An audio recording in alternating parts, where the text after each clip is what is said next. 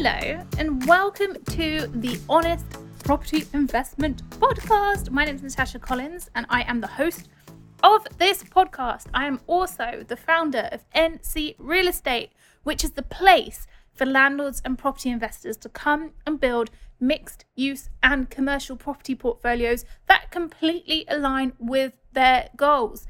If you haven't signed up yet for the members club, you are missing out, because on the second of July we are doing a fabulous live event in Birmingham. I am so excited for it. We have got so much going on. We have surveying skills, we have a deal analysis masterclass, we have networking, we have food, we have goal setting for the final Uh, six months of this year. Can you even believe it? We're halfway through the year. I can't. I really can't. So if you have been thinking about joining the members club, but you haven't yet, you're going to need to, you're going to need to join the members club. I'll put the link below. Come and join us so that you can come and see us on the second of July. Plus, get all of the other perks that go with it. Are deal analysis masterclass, our residential and commercial Q and A's, our let's make money from property calls, all of our online re- materials, our community whereby my surveyors are in there and they support you on a daily basis. So it's the place that you want to be if you're building that commercial and mixed use property portfolio. Now's the time to join. There are so many exciting things going on. I'll put the link below. Make sure you sign up. Okay, today, by popular demand from people that I've been speaking to recently, I'm doing a podcast called Horror Stories in Commercial Property. Why? Because I think we need to talk about uh, the things that happen in commercial property and why that's important. Because the things that happen in commercial property are unlike what happens in residential property. And trust me, over the last however many years of being a surveyor, I started in two thousand nine, we're in twenty twenty-two, so what, thirteen years of being a surveyor, I have seen an awful lot. Some things I can't talk about for uh, confidentiality purposes. Other things I can, I just can't give you the exact details of the building, uh, mainly because chances are the tenants who are involved in this don't want to be outed, mainly because most of the tenants are good tenants, really. Um, just often common sense doesn't prevail because they're not property people. They're not property people. All they're trying to do is occupy a property and run their business from it. So rather than thinking about maintaining the value of the property, they are thinking about maintaining the value of their business. It is a completely different mindset. Okay, so just think about that from the start. Then what I want to say is that everything that I talk about is completely resolvable. Okay, everything that I speak about, completely resolvable. It's just painful. Absolutely painful.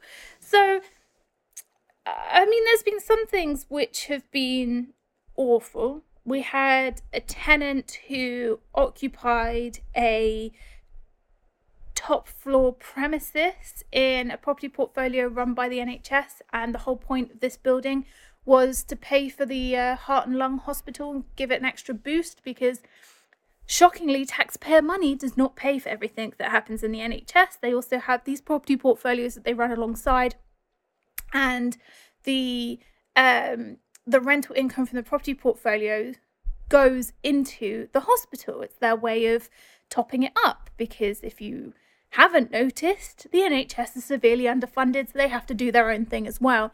And um, one of the tenants, who was an absolute pain in the backside, Um, just decided to stop paying their rent. They did have the money, we did all the account checks, um, but because they didn't want to pay the rent for this unit anymore, they bankrupted the company, put it into administration, um, and disappeared. And then lo and behold, six months later, tenant opened up again with a different business in a different building. Yes. So that sort of thing happens not all the time. That was That was kind of a one-off situation, um, but that was pretty heartbreaking, because actually she knew that her her rent was going towards a charity that was paying for a hospital, and she just didn't care. She really didn't care, didn't care to pay her rent anymore, and just stopped. And that was frustrating, even though she could afford it. Um, but just changed her mind on where her business was going. And because uh, we didn't let her out of her lease easily, we said that she could assign it, um, but that we weren't just going to end the lease with three years left to run and just say, okay, fine, walk away. Um, she threw her toys out the pram and bankrupted her business, or went into administration, put the business into administration and wound it up. Sorry, that's what she did. Um, luckily we had a deposit there, but it wasn't the full amount of rent. So let me talk to you about some other things that um, have happened, and things that I've seen, which are just, I don't know, it's funny at the time, funny afterwards, not funny at the time. So first one, uh, high-end chocolatier with no contents insurance. Now, if any of you are my students or have been my students um, in the past, you will probably notice that this is, used to be an assignment question of mine, this case study, because it's something that could happen at any point and you have to be able to deal with it. So what had happened was uh, this was a commercial on the ground floor and three residential flats on the upper floors. And one morning, I get a very angry phone call from the owner of this chocolate shop saying, Natasha, my ceiling has come down. So I went out to the property, which was only around the corner at the time. And it turned out that the uh, lady who lived in the residential flat above had run her bath, then had gone out and forgotten that she'd run her bath. This bath had overflown and the floor had come through. Now, the lady had gone out overnight, left her bath running and gone out overnight. I mean, come on. So then the ceiling had come down on this chocolate shop and everything was destroyed. Quite rightly, the commercial tenant was livid, absolutely livid, but obviously, it was not my fault because I was not up there running the bath. So when tenants do get angry, you have to remember that it's not your fault. Um, but they're going to be annoyed because all of the stock was damaged. So the tenant wanted all of his stock repaid. He wanted the ceiling back up. He wanted compensation for X, Y, Z. Here's what actually happened and how I actually sorted it out. First things first. Whenever something crazy like that happens, everybody's safety is the most important. So we had to make sure that we got the building safe. So I had a contractor um, come out and prop up the ceiling. And then we had to make sure that the tenant upstairs was okay, but she was still out. Um, and that there was no tenants in the commercial unit on the ground floor. From then, it was about taking pictures of everything, noting it down and letting the insurers know. You have to do that ASAP within twenty-four hours. I would say the sooner the better that you get the phone call. File notes, make sure that you let the insurers know. The insurers in this situation wanted to come out and inspect, and I said that they could, but they'd have to arrive within twenty-four hours because we were in a situation where a tenant couldn't trade. Um. And the tenant obviously was angry because he couldn't open up his shop. He couldn't use any of his, uh, he had no nothing to sell. And I said, okay, just, you know, it's happened. I know you're angry, but I can't magic miracles. Unfortunately, if I could wave my magic wand, I would absolutely love to, but I can't. So told the tenant, just go home for today. Let me sort this out. So we made the building safe. The insurer, thank God, came out within twenty-four hours. Um, the loss adjuster and took pictures. I then had to get three quotes for works, which I did within the space of a day. Three quotes for works to put the ceiling back up, to clean out the shop and put it back into um, a condition where the tenant could trade. That is as far as our building's insurance would allow us to go. Um, then my job was to put the building insurance in in contact with the tenant's contents insurance so that um, they could discuss between them how they were going to pay out for the loss of damage for, oh, sorry, the, the loss of value for the tenant's stock and all of their contents. Um, the other thing was that this building insurance had loss of rent cover, so uh, the tenant could stop paying rent because they weren't in the building, and the insurance would take over and pay the rent for as long as it took us to get that shop back in order. So that was pretty good.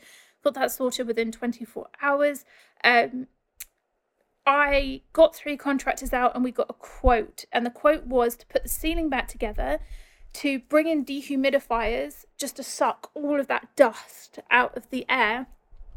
And then I got three quotes for cleaning to clean up the whole of the property, submitted it to the insurers. This is the first time I think an insurer acted really quickly. Um, this doesn't always happen like this. In fact, my experience is that insurers are notoriously slow. Um, but this in this experience, in this experience, it happened really quickly. The only problem was the tenant didn't have contents insurance.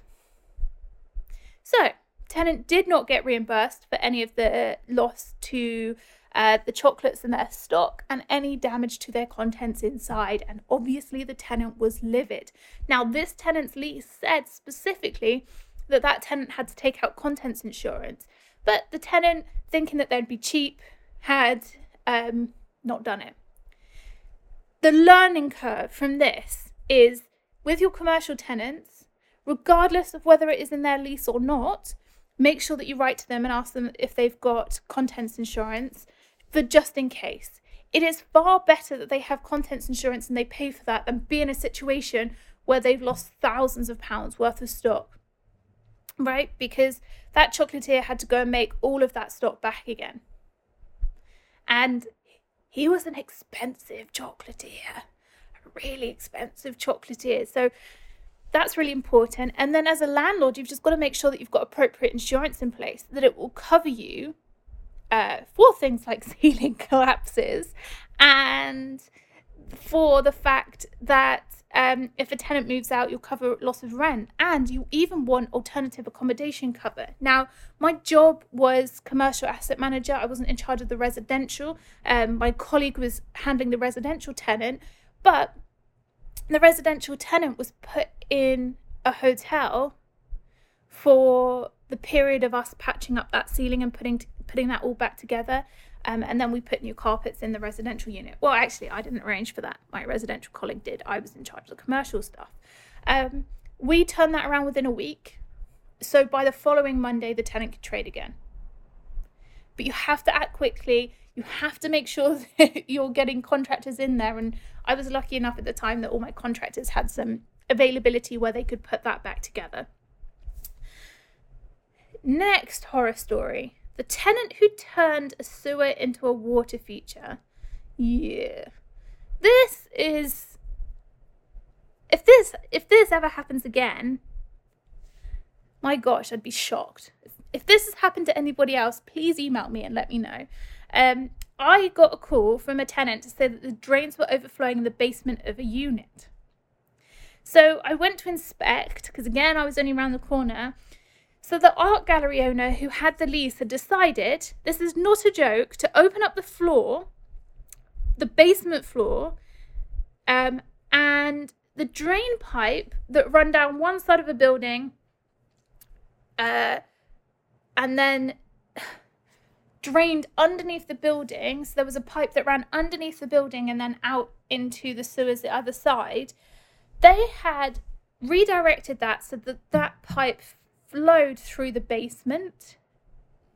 God forbid. I just can't understand why you'd want open sewerage coming through your basement. But anyway, that was number one, what they did.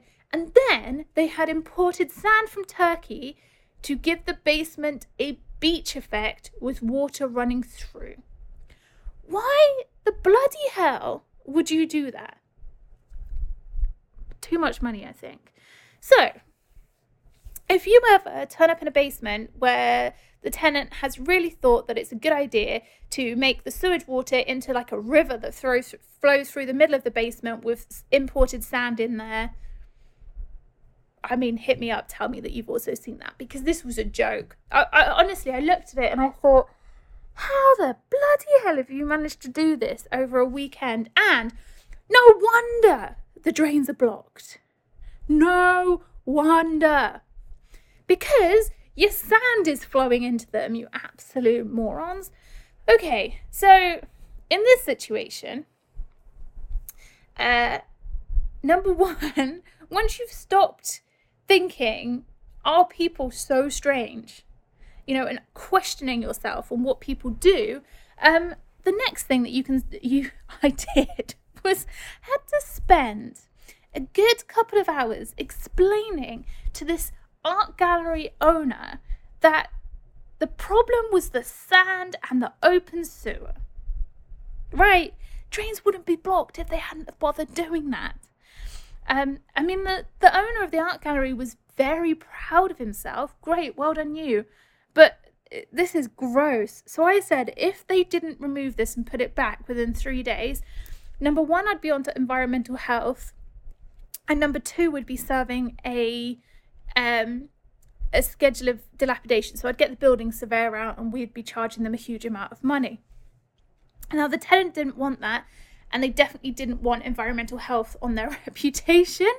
So luckily, because this tenant had super deep pockets, um, by the next weekend they had removed it and they had redirected the water back in the direction that it should be going.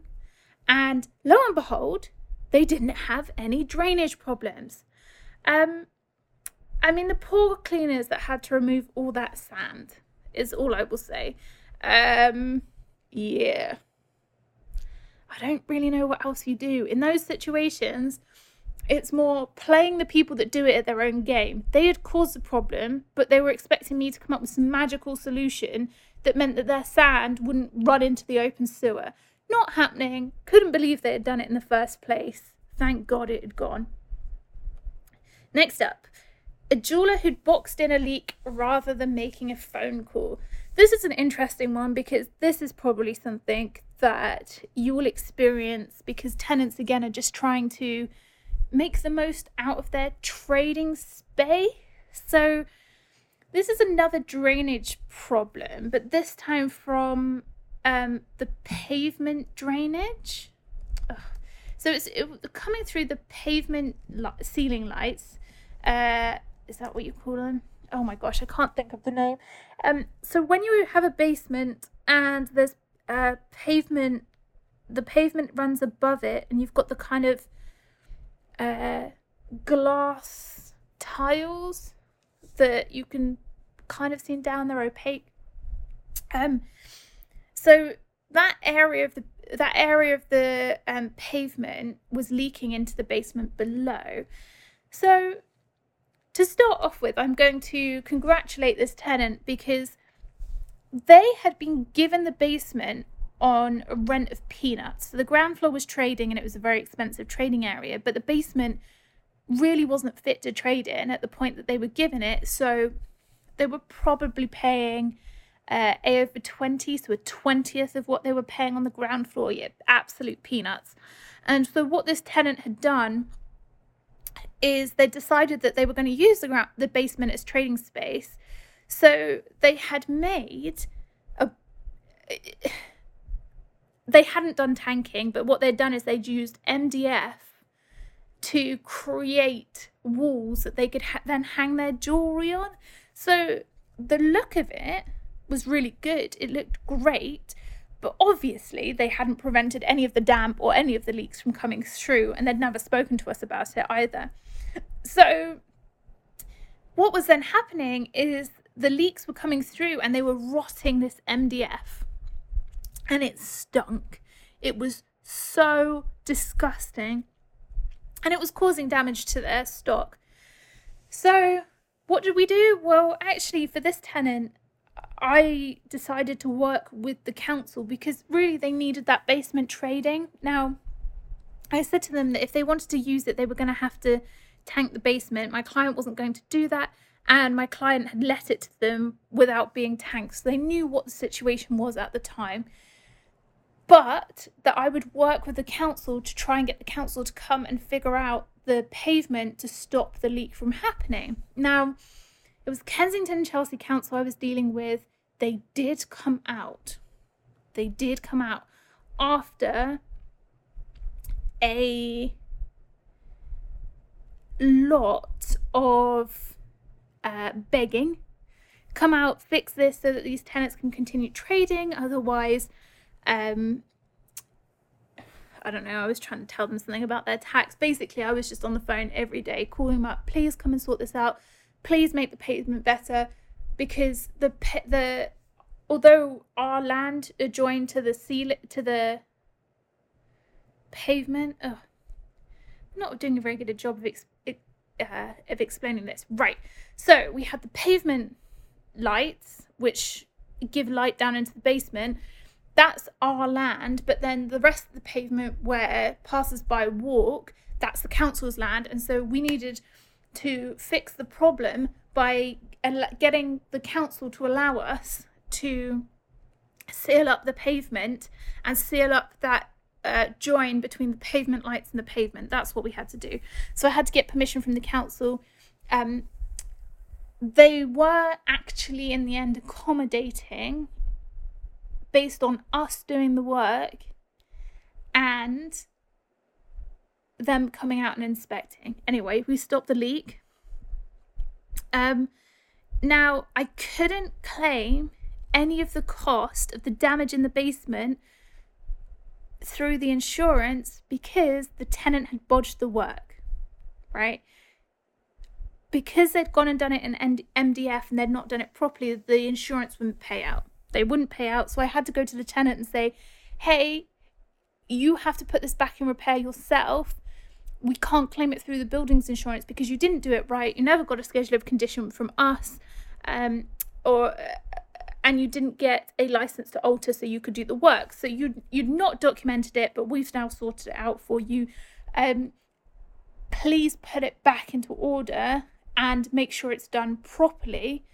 I don't want to be serving you a section one forty-six notice, which says that you have to put this property into repair. You need to do it yourself. So what I then did was to help these tenants find contractors who could do the work and do it properly. Again, it wasn't going to be a full tanking of the basement, but there was going to be some waterproofing done.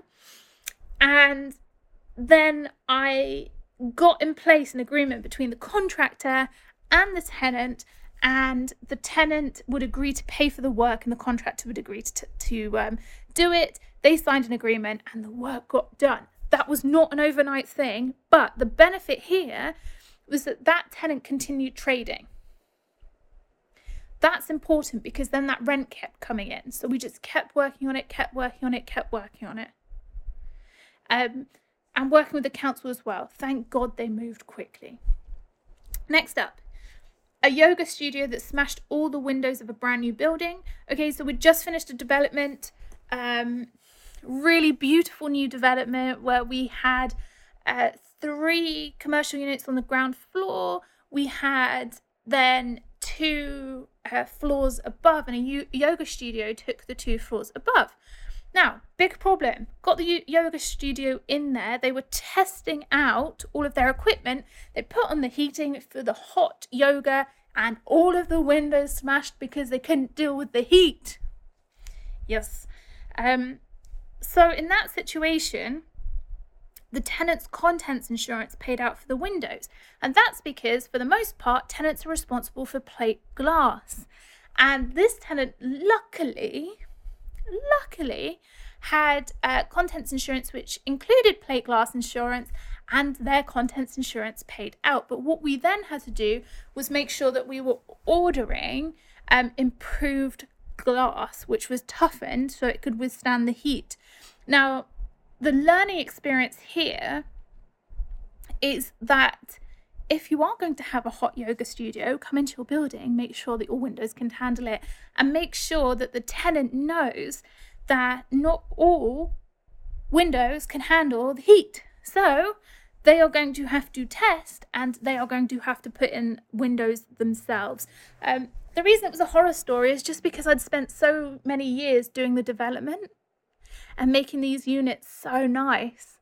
And then for a tenant to go in, and I'd not even thought about the fact that we could lease it to a hot yoga studio, and that that happened. So there you go. Note to you guys.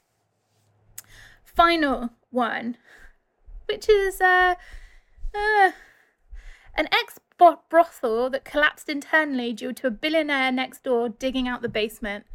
This was painful. This was probably one of the most painful things that's ever happened, because it took six years to rectify.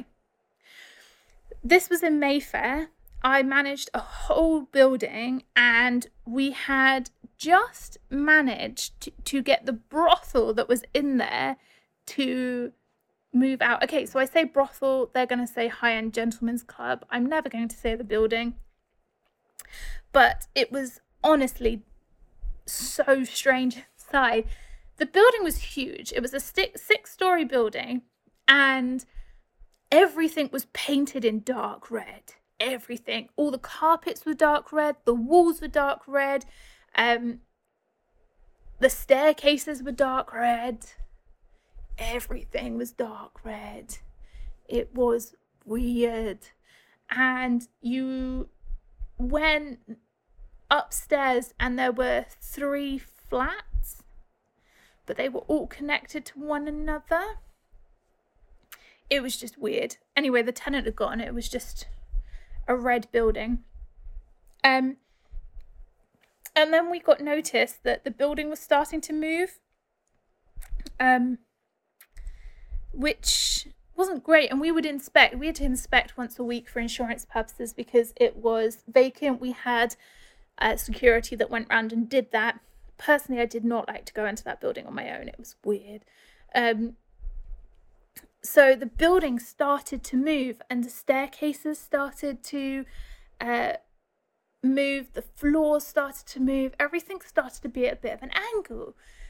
And we thought, well, what's going on? Anyway, next door had just been bought by a very high net worth individual who was now kitting out their property um, with all the luxurious mod cons. They were digging down quite a few floors, and what they wanted was an underground swimming pool and then underground parking as well, with a lift so that the cars could come in and out. You know, the sort of stuff that you would like if your money was endless. But with them digging out the basement, um, it seemingly was shaking the foundations of our building, which meant that the our building was collapsing into their building. Oh my God. Um, so I didn't know who was doing next door. We'd never been served a party wall notice or anything. They'd just started works, and next door had all their hoarding up, and on the outside was just um, a, a code to get through the hoarding. You couldn't see through the hoarding. Uh, you couldn't see the building anymore. So I had to sit next to the entrance to this hoarding and just wait for people to come in and out so I could ask who was in charge, because you couldn't even put a letter underneath the hoarding. Everything was so tight. And because it was owned by someone foreign, when you looked at land registry, you didn't have anybody to write to, which was painful. So I spent hours waiting for a contractor or someone to come out. Um, so I ended up having to go down there really early in the morning uh, for the start of the day and just try and find out who was who was in charge. Eventually, I got the name of a building surveyor. Then I said to them, well, you haven't got party wall notice, so you need to stop the works. So we, so our solicitor got them to stop the works. We negotiated a party wall notice. Obviously, that took ages. And we put movement sensors in our building, paid for by next door. And eventually, next door had to pay for our building to be put back into structural repair. It took six years. It was all settled without outside of court. Um, and it was painful. Painful. So the long and short of the story here is, number one, Always keep an eye on planning permission of who's doing what next door to you. And if they're digging out basements, it's definitely going to have an impact on your property. Um, to the extent that I hadn't really realised before, because I'd done a lot of work on Walton Street in Knightsbridge as well, and they all dig out their basements and they're absolutely fine. But when I think about it, bearing in mind, guys, I'm not a building surveyor, I'm a commercial surveyor. My only job is really to, you know, look after the... Um, At the time, that building was just looking after the management, so um, I probably should have picked up on it. But because my experience pri- prior had been that I'd only looked after two-storey properties in Walton Street where they were digging out and nothing had gone wrong, but again, different foundations. Um, this property taught me a huge amount about building structures, foundations, and what goes on in the structure. Obviously, I was not in the wrong. My job was purely to have management on site. We had security going in and out. Um, that was that. And the minute something started happening, they alerted me to it. Um, but yes, if someone starts digging out a basement next door, just get in contact with them and make sure that they are securing your foundations, because it's an absolute nightmare. Anyway, there was no harm lost. There was no money lost. This is, was a client who had an unencumbered building. They weren't that bothered about letting it out either, because they didn't like the gentleman's club that had been in there previously. Um, I had it written off for business rates because it was uninhabitable, and the p- people who owned the building next door paid for all the holding costs, and they paid to put it back into structural repair. It is now being let out as a high-end caviar caviar restaurant. Um, just took a long time to deal with. But there you have it. Um, those are some of the biggest stories. I mean, I have an endless list of stories. Stories with tenants pooing on each other's carpets, tenants not wanting to put their hand down a toilet to pull out a drop light bulb in the cistern. For both of those, I was like, tenants, go do it yourself. Um, a tenant not paying rent because their business was folding, but still adamantly telling everyone that things were good and screaming orders.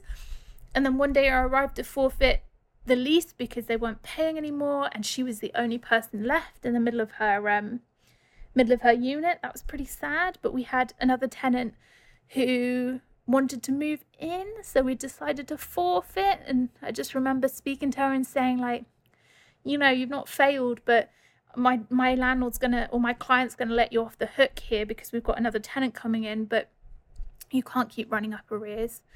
Um, tearfully, she agreed. I've had squatters taking over a building but happily leaving if I tell them details of another empty building. I mean, the squatters were nice enough, they weren't dangerous in any way, shape or form. Um, But they just wanted to know what other building they could go and squat in, if not mine. Um, a tenant who cemented all of the pipes in the building when moving out and then dissolved their company so no competitors could take the space. That was a hefty bill for the landlord to redo the pipe work. And it was a gym occupier who put the cement in the pipeworks, and it ended up being another gym occupier that moved in. Um, I don't think I'll ever see it all. And that's just some of the stories, and that's just commercial. Um, when you have commercial and residential mix, it gets a little bit wilder, and I'll save those stories for another day. What I, what the key point of this um, this podcast was, you need to have people on side who are going to tell you how to deal with it and not panic. Because my job has always been to make sure that my clients get paid or earn as much money from a property as possible. I don't have a crystal ball. I can't tell you when something crazy is going to happen. I can't tell you when a residential tenant's going to flood a property. I can't tell you um, when a tenant over a weekend is going to decide to fill the basement with sand and redirect the sewer. You know, I can't tell you that that's going to happen. My job is purely to make sure that it gets rectified and your tenants start playing ball again. That's it. And if I can give you a note to you, common sense always prevails. There are things that we can do, certainly, you know, dilapidations, forfeiting leases, um, making sure that tenants do things within the terms of their lease. We can serve section one forty-six agreements, but or one forty-six notices, sorry. But one of the big things that I want you to take away from this podcast is that you always should talk to the tenants first and find out why they've done what they've done or why the thing has happened. Because most of the time, and in all of these situations, it wasn't my client's fault, it wasn't my fault. You know, it was just tenants are looking after their businesses and they want to do X, Y, and Z, and sometimes it just doesn't work for the property. And our job, your job as a landlord or my job as an asset manager, is to make sure we understand where the tenants are coming from, help them out, but also put that building back into repair so it maintains its value. And the whole thing is, don't lose your cool, don't panic, there's always a solution. You just have to think about it, put yourself in the tenant's shoes and start from there. So there we have it. That's horror stories in property, um, commercial property. I have lots more, but I'll come back to them. I'll start using them as anecdotes. I hope that's been really useful for you. Uh, if you've liked this podcast, please don't forget to rate and review and subscribe so that you get these podcasts straight into whatever platform you listen to on a Tuesday. Thank you so much for listening to me today. I cannot wait to catch up with you again soon.